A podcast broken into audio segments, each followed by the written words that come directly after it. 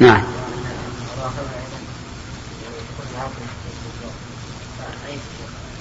يقرأ بهذا وبهذا. إيه هذا وهذا. نعم.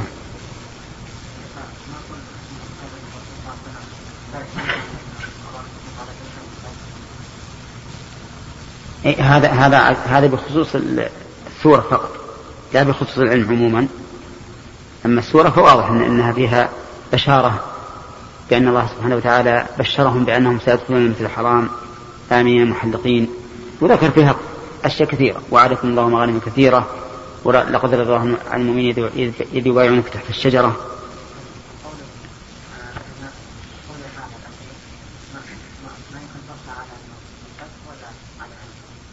كله. على هذا وهذا. على هذا وهذا. لأنه, لأنه الله أعلمه بذلك فنال العلم. لكن ظاهر الحديث أن أن السورة نزلت جميعا. ما تكلم عليها الفتح. ثم قرأ. لا تقدم. ها؟ إيه. والقسطلاني ها؟ إيه.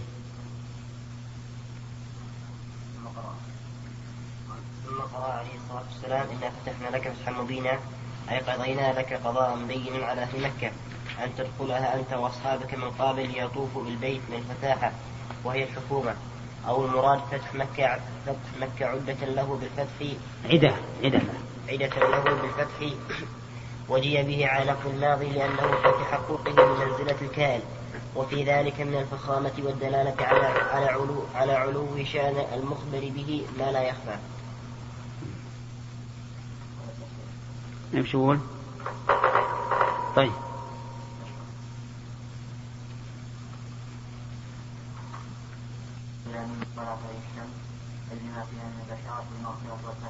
قال ابن العربي أطلق المفاضلة بين المنزلة التي يعطيها وبين ما طلعت عليه الشمس ومن شرط المفاضلة استواء الشيئين في أصل المعنى ثم يزيد أحدهما على الآخر ولا استواء بين تلك المنزلة والدنيا بأسرها وأجاب, وأجاب ابن بطال بأن معناه أنها أحب إلي من كل شيء لأنه لا شيء إلا الدنيا والآخرة. فأخرج الخبر عن ذكر الشيء بذكر الدنيا إذ لا شيء لا ما هو بعد الحين. نريد هل نزلت جملة واحدة أو لا؟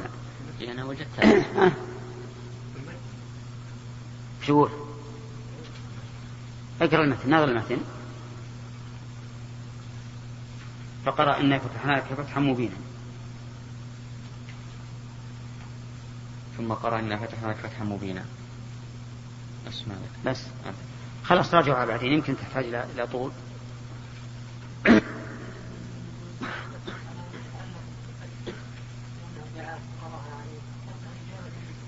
ما هي بعيدة؟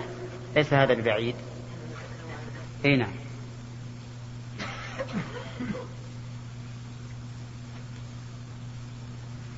ليس هذا ببعيد ولا سيما أنه قال له مرة في صلح الحديبية ألست تحدثنا أننا سنأتي البيت ونطوف به؟ نعم. ها؟ نعم. إن هذا أقول هذا ظهر اللفظ أقول هذا ظهر اللفظ لكن بس نحتاج أن نتحقق أكثر. لأن الرسول صلى الله عليه وسلم هل قرأها عليه كله؟ كلها أو قال سورة ثم قرأ أولها واقتصر على أول. هنا نعم. خلاص ثلاث باب فضل قل هو الله أحد. فيه عمرة عن عائشة عن النبي صلى الله عليه وسلم. عمرة. فيه عمرة عن عائشة عن النبي صلى الله عليه وسلم. حدثنا عبد الله بن يوسف قال أخبرنا مالك عن عبد الرحمن ابن ابن عبد الله ابن عبد الرحمن ابن أبي صعصعة عن أبيه عن أبي سعيد الخدري أن رجلا سمع رجلا يقرأ قل هو الله أحد يرددها فلما أصبح جاء إلى رسول الله صلى الله عليه وسلم فذكر ذلك له وكأن الرجل وكأن الرجل يتقالها فقال, فقال رسول الله صلى الله عليه وسلم والذي نفسي بيده إنها لتعدل ثلث القرآن. وزاد أبو معمر قال حدثنا إسماعيل بن جعفر عن مالك عن مالك بن أنس عن عبد الرحمن بن عبد الله بن عبد الرحمن بن أبي صعصعة عن أبيه عن أبي سعيد الخدري قال أخبرني أخي قتادة بن النعمان أن رجلا قام في زمن النبي صلى الله عليه وسلم يقرأ من السحر قل هو الله أحد لا يزيد عليها فلما أصبحنا أتى الرجل النبي صلى الله عليه وسلم نحوه في هذا دليل على جواز تكرار سورة من القرآن في في الصلاة لأن هذا الرجل كان يرددها وهو قائم يصلي. لا يقول قائل إن لعله لا يعرف غيرها لأنه لو كان في الأمر محذور لبينه النبي صلى الله عليه وسلم وقال لهم سلوه لماذا كان يصنع ذلك. فلما سكت النبي صلى الله عليه وسلم عن هذا الرجل علم أنه لا بأس أن يردد الإنسان سورة من القرآن تعجبه إما في معناها أو في أسلوبها. كما ردد النبي صلى الله عليه وسلم قول الله تعالى إن تعذبهم فإنهم عبادك وإن تغفر لهم فإنك أنت العزيز الحكيم. قرأها ذات ليلة وجعل يرددها إلى الصباح. وهذا يعتري الإنسان أحيانا. يجد من نفسه خشوعا وتأثرا في بعض الآيات فيرددها مرة أو مرتين أو ثلاثا أو أكثر. لكن إذا كان إماما فإنه لا ينبغي أن يثقل على المأمومين لأن الإمام محكوم بغيره ليس حرا في نفسه. الله أكبر. علم لأصحابه أيعجز أحدكم أن يقرأ ثلث القرآن في ليلة؟ ثلث القرآن في ليلة. فشق ذلك عليهم وقالوا أينا يطيق ذلك يا رسول الله؟ فقال الله الواحد الصمد ثلث القرآن. قال الفربري سمعت أبا جعفر محمد بن أبي حاتم وراق أبي عبد الله يقول قال أبو عبد الله عن إبراهيم مرسل وعن الضحاك المشرقي مسند. هذا هذه الأحاديث تدل على فضل سورة قل هو الله أحد وأنها تعدل ثلث القرآن لكن لا يلزم من المعادلة المكافأة أي يعني أنها تجزئ عما يجزئ عنه القرآن بل هي تعدله من حيث المعنى ومن حيث الأجر لكنها لا تكفي عنه. ولهذا لو قرأ الإنسان في الصلاة ثلاث مرات لم تجزئ عن قراءة الفاتحة. ولا يلزم من المعادلة المكافأة. ولهذا نظائر منها أن الرسول صلى الله عليه وسلم أخبر أن من قال لا إله إلا الله وحده لا شريك له له الملك وله الحمد وهو على كل شيء قدير. عشر مرات كان كمن أعتق أربع أنفس من بني إسماعيل. ومعلوم أنه لو قال هذا وعليه أربع رقاب ها لم يجزي عنه. وقد ألف شيخ الإسلام رحمه الله في هذا الحديث كتابا مستقلا سماه جواب أهل العلم والإيمان عن أن قل هو الله أحد تعدل ثلث القرآن. وشيخ الإسلام رحمه الله كما نعلم من عادته أنه إذا تكلم بسط فهو مجلد لكنه مجلد لطيف ليس كثيرا. وفيه فوائد عظيمة تتعلق بالتوحيد. لو أن طالب العلم راجعه لاستفاد منه. نعم. أي موجود. الفتاوى ما أدري عنه لكنه موجود مستقل ها؟ مستقل هو. الفتاوى؟ نعم. نعم. باب فضل المعوذات. المعوذات.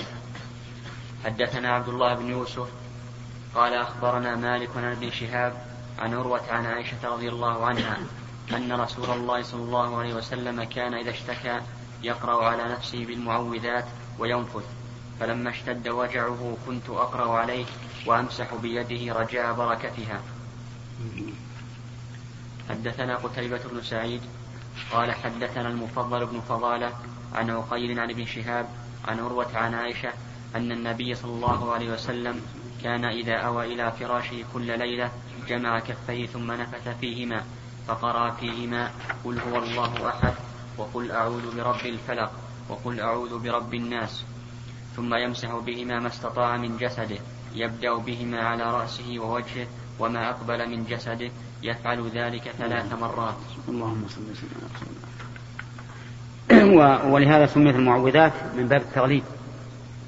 ولا قل هو الله أحد ليس فيها تعويذ وإنما التعويذ في قل أعوذ برب الفلق وقل أعوذ برب الناس.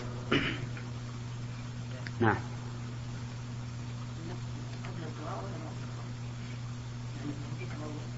نعم.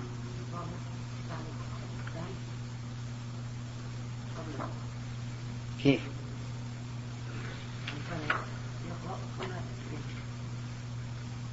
لا تقول يقرأ وينفث. الواو ما تقتضي الترتيب. فهو إذا قرأ نفث نفث بالريق الذي اختلط بقراءته. هذا مثلا يقول قل هو الله أحد ثم ينفث. وهكذا كل آية ينفث فيها لأن هذا الريق الذي اختلط بالقرآن هو الذي يكون فيه البركة. ها؟ لا ظاهره يقرأ مرة ثم يمسح ثم مرة ثم يمسح ثم مرة ثم يمسح. كل واحد الحالة لا لا. قل هو الله أحد. وقل أعوذ برب الفلق وقل أعوذ برب الناس. جميع. ثم يمسح. ثم يعيدها جميعا ثم يمسح ثم يعيدها جميعا ثم يمسح. هذا لفظ الحديث. تقول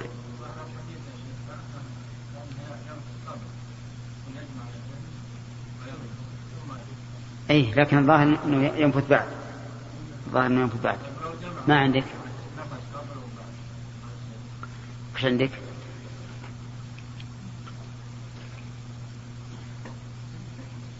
ها؟ ها؟ ارفع صوتك جمع كفيه ثم نفث فيهما فقرأ فيهما. قال المنذري الفاء للتعقيب. وظاهره يدل على أنه صلى الله عليه وسلم نفث في كفيه أولا ثم قرأ وهذا لم يقل به أحد وليس فيه فائدة ولعل هذا سهو من الكاتب.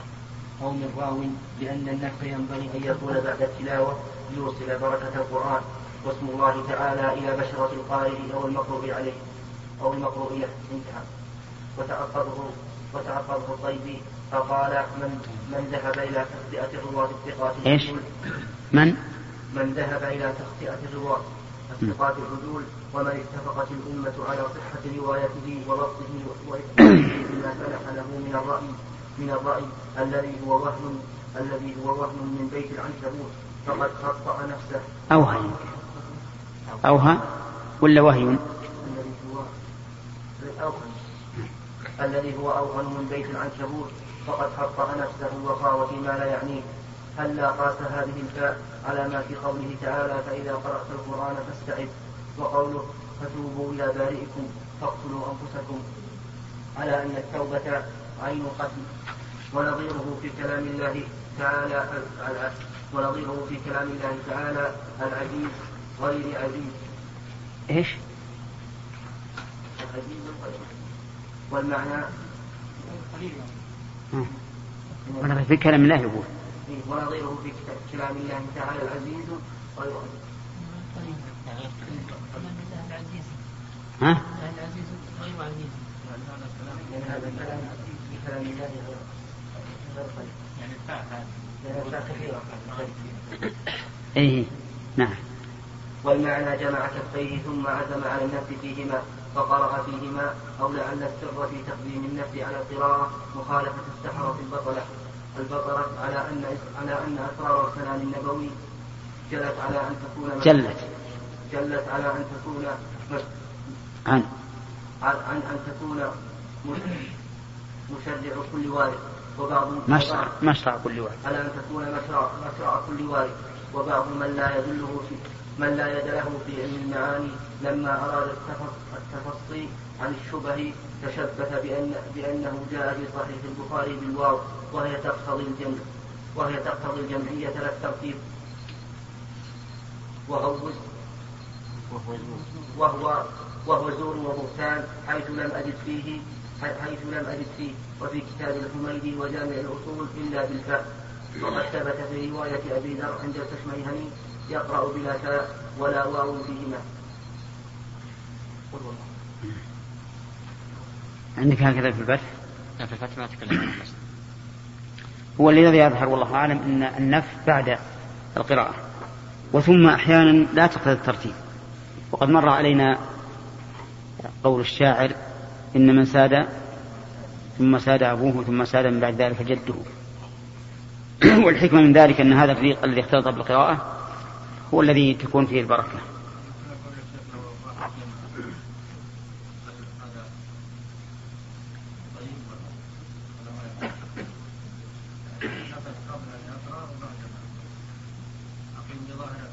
إيه؟ على كل حال الأحسن تتبع طرق الحديث بعد. لأنه ربما تكون رواية غير البخاري بغير هذا اللفظ. أحسن نتبع إن شاء الله تعالى ونشوف. تتبع في صحيح مسلم. نعم.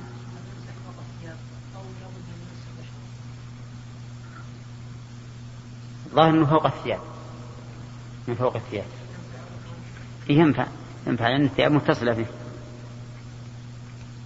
نعم. نعم.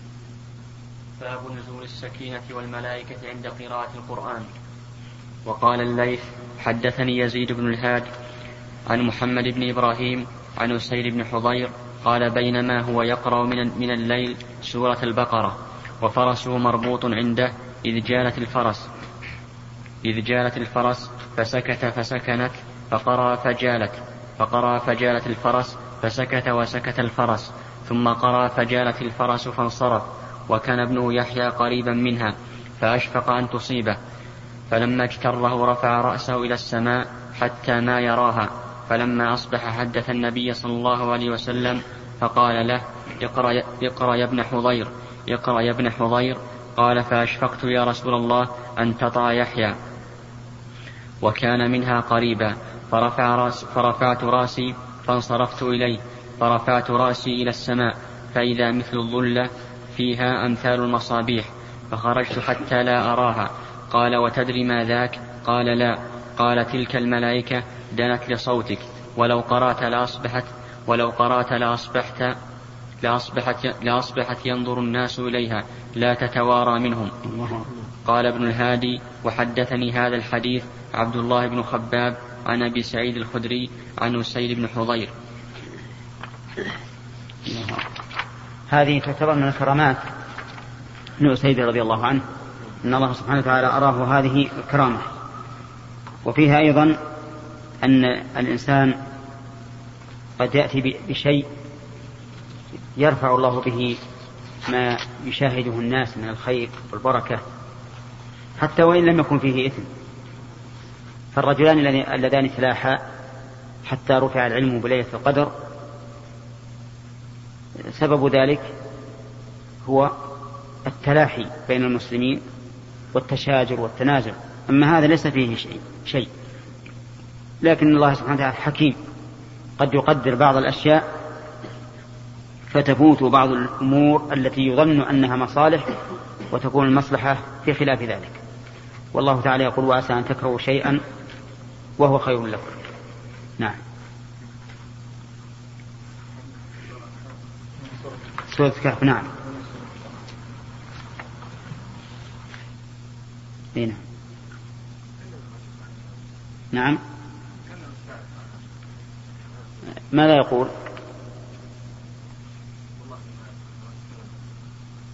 ما هو معك الشارح الآن؟ طيب اقرأ.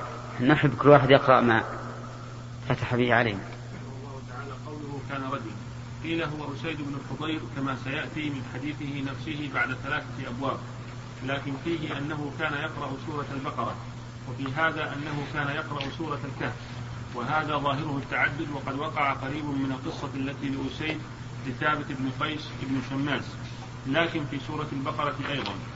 وأخرج أبو داود من طريق مرسلة قال قيل للنبي صلى الله عليه وسلم ألم ترى ثابت بن قيس لم تزل داره البارحة تزهر بمصابيح. الله أكبر. قال فلعله قرأ سورة البقرة. فسئل فسئل قال قرأت سورة البقرة. ويحتمل أن أن يكون قرأ سورة البقرة وسورة الكهف جميعا أو من كل منهما.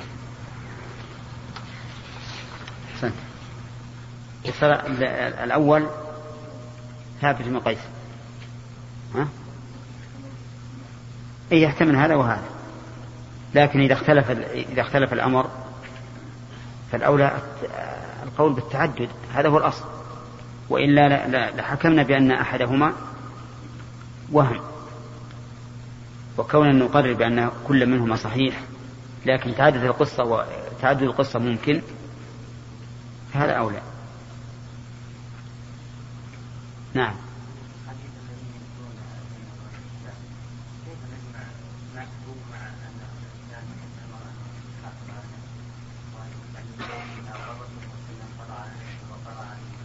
لا القراءة القراءة لا بأس بها. إن يسترقون يطلبون أن أن يلقيهم غيرهم لا أنهم يقرؤون على غيرهم. ما قال لا يرقون قال لا يسترقون.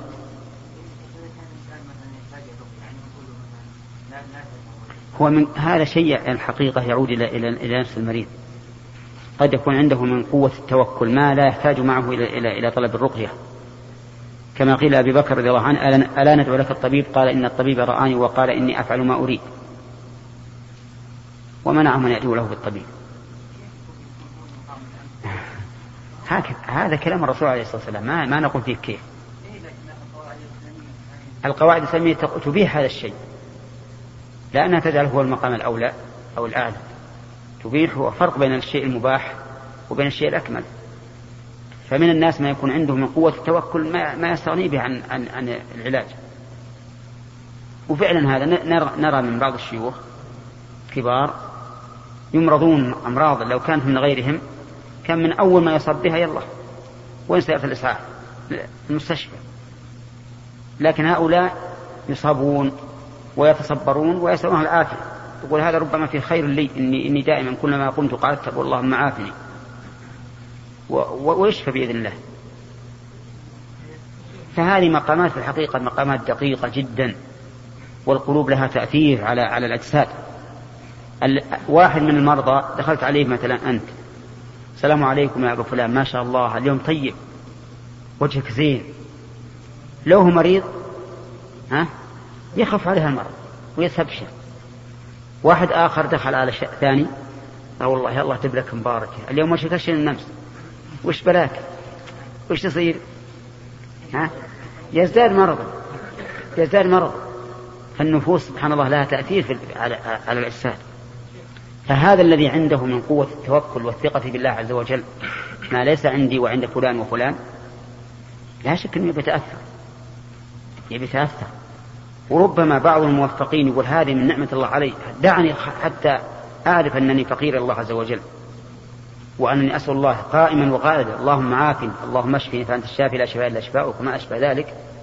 فيجد لقلبه من الطيب ما لا يجده إنه يروح مثلا لفلان وفلان يقرأ عليه ولا يداويه ولا يكويه. هذه مقامات نحن وأمثالنا ما ننالها. إي نعم. لو تعب فيقول هذا لكل أجل كتاب. لا يا أخي لا.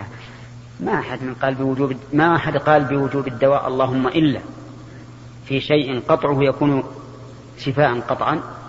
فهذه بعض العلماء يقول يجب لأنه كأكل الميتة للمضطر يجب. يعني مثل الإنسان ندات به آكلة في أصبعه ويعلم يقين إذا قطع أصبعه سلم منها. أو مثلا نعم؟ إيش؟ نعم. لا لا لا. لا يا أخي الرسول كان يضمد الجرح في يعني يقول ضمد الجرح الشيء هذا ما هو دواء في الواقع, في الواقع. هذا إنقاذ من هلكة كإنقاذ الغريق. لأن الدواء هو الذي إذا استعمله الإنسان قد ينفع وقد لا ينفع. لكن شيء معلوم بأنه ينفع. جرح يعني عرق انقطع نبي, نبي نخيطه هذا لازم وليس هذا من باب الدواء في شيء. هذا من باب إزالة الهلكة. كإنقاذ الغريق تماما. ولهذا بعض العلماء يقول إن الدواء إن, إن التداوي إذا علم يقينا أنه نافع دخل في قوله في قولنا إنه يجب على المضطر أن يأكل الميتة. هذا ما هو من جنس التداوي لأن التداوي في الواقع في الأصل هل هو مقطوع. بنفعه؟ ها؟ لا. لا نعم هو مقطوع. المهم ليس مقطوعا بنفعه. لكن جرح أو عرق انقطع. ونعرف أن إذا أخذناه وقف الدم هذا مقطوع بنفعه ولا لا؟ هنا نعم لا بينهما فرق. طيب أظن انتهى الوقت. بيان أن سورة الفتح نزلت كلها في مرة واحدة. قال الشوكاني في تفسير في تفسيره فتح القدير أخرج ابن ابن إسحاق والحاكم وصححاه وصححه البيهقي في الدلائل عن المسور بن مسور المسور بن مخزمة مخرمة مخرمة مكتب مخزمة أنت اللي كاتبة. إيه.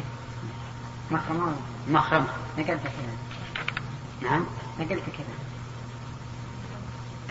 كذا راجع. مخرمة ومروان قال نزلت سورة الفتح بين مكة والمدينة في شأن الحديبة من أولها إلى آخرها. وهذا لا ينافي الإجماع على كونها كونها مدنية. وقال الشوكاني في تفسيرها أيضا أخرج البخاري ومسلم وغيرهما عن عبد الله عن عبد الله بن مغفل قال في قال مر أن رسول الله صلى الله عليه وسلم آه قرأ رسول الله صلى الله عليه وسلم عام الفتح في مسيرة في, في مسيره سورة الفتح على راحلته فرجع فيها. الله أعلم. رجع فيها. رجع. رجع فيها. رجع.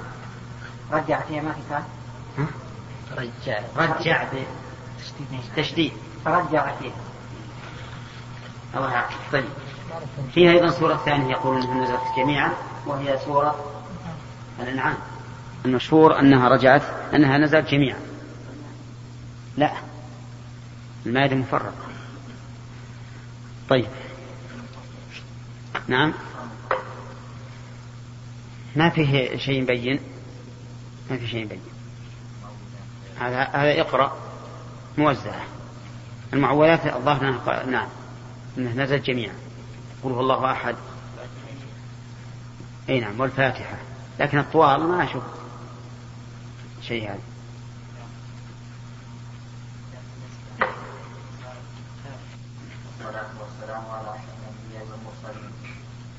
قال رحمه الله تعالى باب من قال لم يترك النبي صلى الله عليه وسلم إلا ما بين الدفتين. حدثنا قتيبة بن سعيد قال حدثنا سفيان عن عبد العزيز بن رفيع قال دخلت أنا وشداد بن معقل. معقل. قال دخلت أنا وشداد بن معقل. معقل بالكسر. أنا وشداد بن معقل على ابن عباس رضي الله عنهما فقال له شداد بن معقل أترك النبي صلى الله عليه وسلم لا آدم نعم. فقال له شداد بن معقل أترك النبي صلى الله عليه وسلم من شيء؟ قال ما ترك إلا ما بين الدفتين. قال ودخلنا على محمد بن الحنفية فسألناه فقال ما ترك إلا ما بين الدفتين. نعم. بسم الله الرحمن الرحيم. الدفتين معناهما اللوحين لأن المصحف يكون له من جوانبه لوح من خشب من من ورق مقوى يسمى الدفة. وما بين الدفتين هو هذا القرآن الذي بين أيدينا والذي أجمع المسلمون عليه. والبخاري رحمه الله ذكر الحديث هذا أو الأثر عن ابن عباس وعن محمد بن الحنفية. وفيه إشارة إلى تكذيب الرافضة الذين ادعوا أن الصحابة رضي الله عنهم حذفوا من القرآن شيئا. هذا الشيء كما زعموا وكذبوا أن الرسول صلى الله عليه وسلم أوصى إلى علي بن أبي طالب بالخلافة من بعده وأن الصحابة حذفوا ذلك من المصحف. فابن عب... فالبخاري رحمه الله ساق الأثر عن ابن عباس لأن ابن عباس من أخص قرابة علي بن أبي طالب به. فإن ابن. فإن ابن عباس كان علي يكرمه ويقربه. وأما محمد بن الحنفية فكان ابن علي بن أبي طالب. لأن الحنفية اسم لأمه وسميت بذلك لأنها كانت من سب بني حنيفة. فهذان الرجلان من أقرب الناس إلى علي بن أبي طالب رضي الله عنه. ومع ذلك كان يقولان لم يترك إلا ما, إلا ما بين الدفتين. وهو, وهو القرآن الذي حفظه الناس منذ عهد الصحابة إلى اليوم. ومن زعم أنه ناقص منه حرف واحد فقد كفر. لأنه مكذب لقول الله تعالى إنا نحن نزلنا الذكر وإنا له لحافظون. فإن زعموا أن ذلك محفوظ عندهم. وقالوا هذا موجود في فيما زعموه قرآنا. فالجواب كيف يمكن أن تكون الأمة الإسلامية كلها لا تحفظ هذا وتحفظونه أنتم فيما زعمتموه؟ فهذا يكذب قول الله تعالى إنا نحن نزلنا الذكر وإنا له لحافظون. والأئمة كلهم أئمة الإسلام إلى يومنا هذا يقولون إن هذا القرآن الذي بين الدفتين هو الكتاب هو الكلام الذي تكلم الله به وأنزله على محمد صلى الله عليه وسلم. وهذا كقول أبي جحيفة لعلي بن أبي طالب هل عهد إليكم النبي صلى الله عليه وسلم بشيء؟ قال ما عهد إلينا بشيء إلا ما, إلا ما في القرآن وما في هذه الصحيفة. قلت وما في هذه الصحيفة؟ قال العقل وفكاك الأسير وأن لا يقتل مسلم بكافر. وهذه ليست من القرآن. فالحاصل أن البخاري رحمه الله أتى بذكر بحديث ابن عباس أو بأثره وآثر محمد بن حفية لهذه النكتة للرد على الرافضة الذين زعموا كاذبين بأن القرآن ناقص وأن هناك قرآنا سوى ما بين الدفتين. ولا شك أنهم بذلك خالفوا إجماع المسلمين وخرجوا عن إجماعهم وكذبوا قول الله تعالى إنا نحن نزلنا الذكر وإنا له لحافظون. نعم.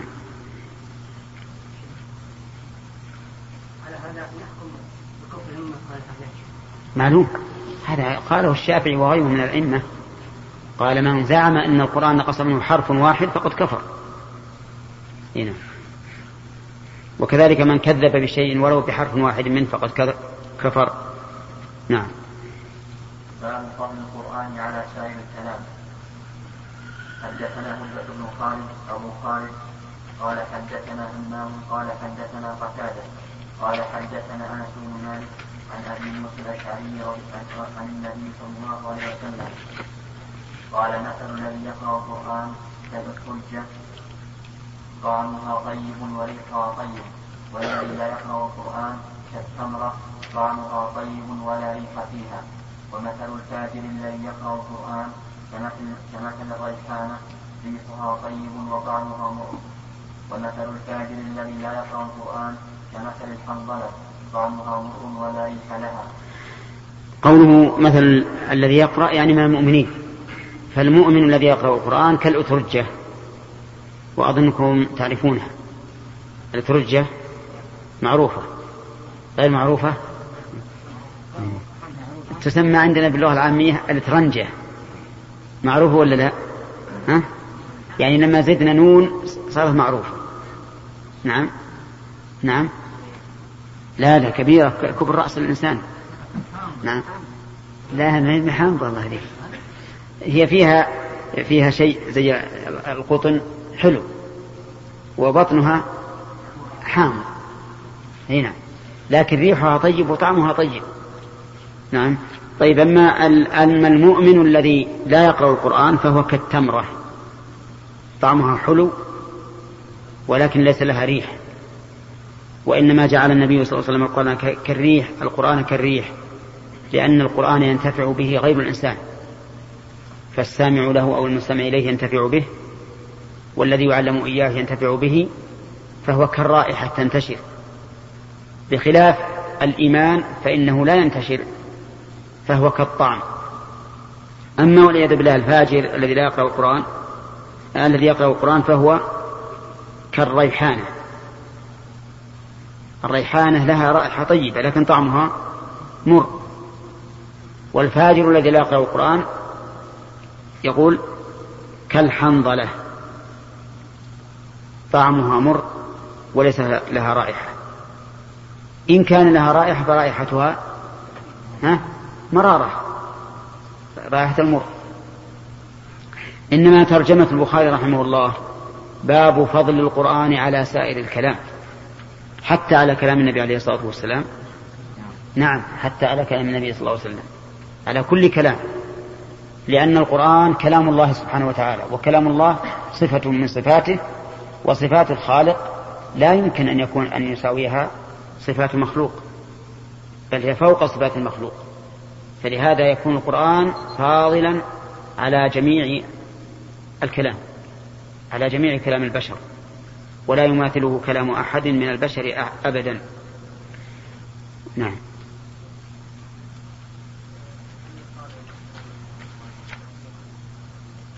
نعم. لا. لا ما يقال انه من كلام الله إلا إلا الحديث القدسي على قول بعض أهل العلم وهو الراجح هو الذي يكون فيه التعبير من الرسول عليه الصلاة والسلام والمعنى من الله. أما الأحاديث النبوية الأخرى إذا لم يضف الرسول إلى ربه فهي من كلام الرسول صلى الله عليه وسلم لكن تنسب إلى الله لأن الله اقره نعم. إيش؟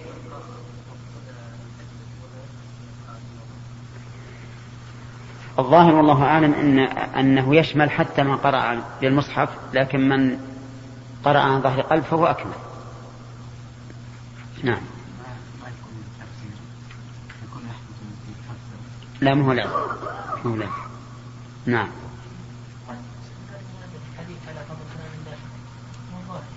ها؟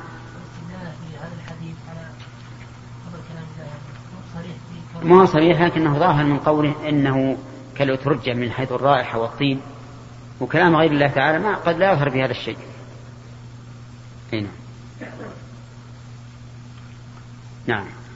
حدثنا مسدد عن مسدد عن يحيى عن سفيان قال حدثني عبد الله بن دينار قال سمعت ابن عمر رضي الله عنهما عن النبي صلى الله عليه وسلم قال إنما أجلكم في أجل من خلا من الأمم كما بين صلاة العصر ومغرب الشمس ومثلكم ومثل اليهود والنصارى كمثل رجل استعمل عمالا. فقال من يعمل لي إلى نصف النهار على قيراط قيراط. فعملت اليهود فقال من يعمل لي من نصف النهار إلى العصر. فعملت النصارى ثم أنتم تعملون من العصر إلى المغرب بقيراطين قيراطين. قالوا نحن أكثر عملا وأقل عطاء. قال هل ظلمتكم من حقكم؟ قالوا لا.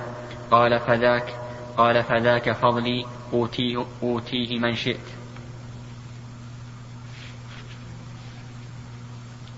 ما وجهه؟ ما وجه هذا الحديث في الباب؟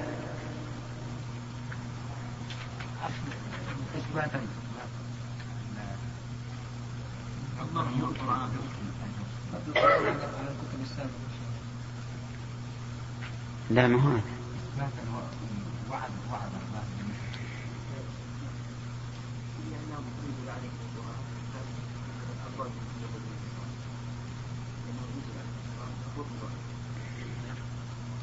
نعم. هذا هو؟ إيه.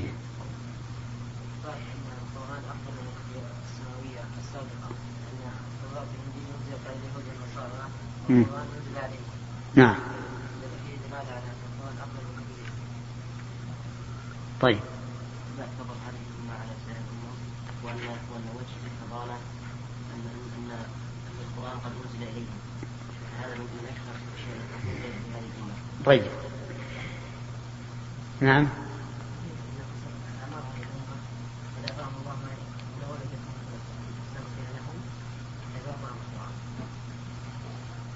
طيب ما ما عندك ابن حجر نشوف. أو القسطلاني طابقت هذا الحديث من جهة ثبوت فضل هذه الأمة على غيرها من الأمم وثبوت الفضل لها بما ثبت من فضل كتابها الذي أمرت بالعمل به. وهذا الحديث سبق في باب من أدرك ركعة من طيب بعض الحديث هذا وقد يكون له وجه آخر وهو من جهة أن هؤلاء أعطوا الأجر مرتين فيدل على تفاضل الناس بالنسبة للعمل والتقرب إلى الله تعالى به. ما هو ظاهر لي جدا. لكن العلماء أعلم منه. نعم. ها؟ إيش معنى الحديث؟ مثلا. معنى الحديث ظاهر. أن مثلنا في, في مع اليهود والنصارى أولا مثلنا مع الأمم السابقين كمثل ما بين صلاة العصر إلى غروب الشمس. بالنسبة لقصر مدتنا. وأن أكثر وأن أكثر الدنيا قد ذهب. أكثر الدنيا قد ذهب قبل أن يبعث محمد صلى الله عليه وسلم. أما مع اليهود والنصارى من حيث العمل فاليهود من الفجر إلى الظهر والنصارى من الظهر إلى العصر ولكل منهم قيراط. أما نحن فمن العصر إلى مغرب الشمس ولنا قيراطان. فالزمن أقل والأجر أكثر. احتج اليهود والنصارى. فقال الله لهم هل ظلمتكم شيئا؟ قالوا لا. قال ذلك فضلي أوتيه من أشاء. ما دام الأجرة اللي بيني وبينكم أتممتها فأنا ما ظلمتكم وكوني أفضل هؤلاء عليكم هذا فضلي أوتيه من أشاء. فالظاهر أنه يعني أقرب شيء هو ما قاله العلماء هنا أن فضل هذه الأمة بسبب فضل كتابها وكتابها هو كلام الله فيكون في كلام الله فضل على سائر الكلام.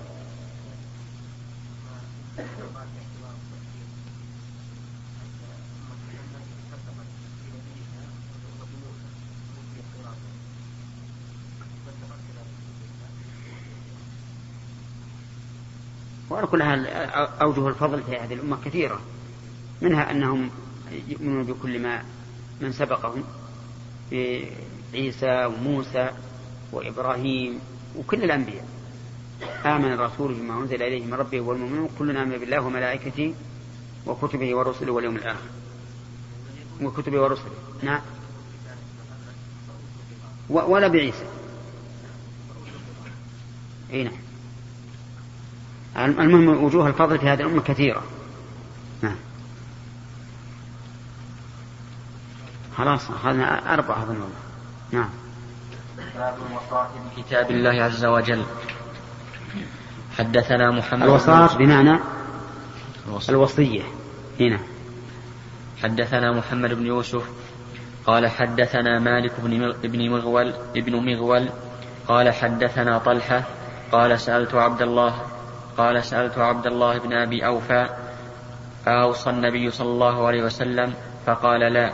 فقلت كيف كتب على الناس الوصية؟ أمروا أمروا أمروا كيف كتب؟ فقلت كيف كتب على الناس الوصية؟ أمروا بها ولن يوص. قال أوصى بكتاب الله. اللهم صل وسلم. الوصاة بكتاب الله عز وجل تشمل وجوها كثيرة. منها الوصاة بحفظه حتى لا يضيع. والحفظ نوعان حفظ في الصدور وحفظ في المسطور يعني في الكتاب. فعلى المسلمين أن ينفذوا وصية النبي صلى الله عليه وسلم بحفظ القرآن في صدورهم ومسطورهم. ثانيا الوصية بتصديق أخباره. فإن من كذب خبرا من أخبار القرآن فإنه قد انتقص القرآن لأن الكذب من الأوصاف الذميمة. القبيحة التي يستهجنها حتى الكفار في كفرهم. ثالثا الوصاة بالعمل به. الوصاة بالعمل به بحيث لا نهجره. فإن هجر العمل بالقرآن هجر للقرآن. وقال الرسول يا رب إن قوم اتخذوا هذا القرآن مهجورا. رابعا الدفاع عنه. بحيث نرد تحريف المبطلين الذين يفسرون القرآن بآرائهم وأهوائهم. ومن قال في القرآن برأيه فقد أو فليتبوأ مقعده من النار والعياذ بالله. خامسا بإكرامه وتعظيمه بحيث لا نضعه في مكان يمتهن, يمتهن. وإذا وجدناه في مكان يحتمل الامتهان رفعناه. فإن هذا لا شك من الوصية به وكذلك من الوصية به من من إكرامه ألا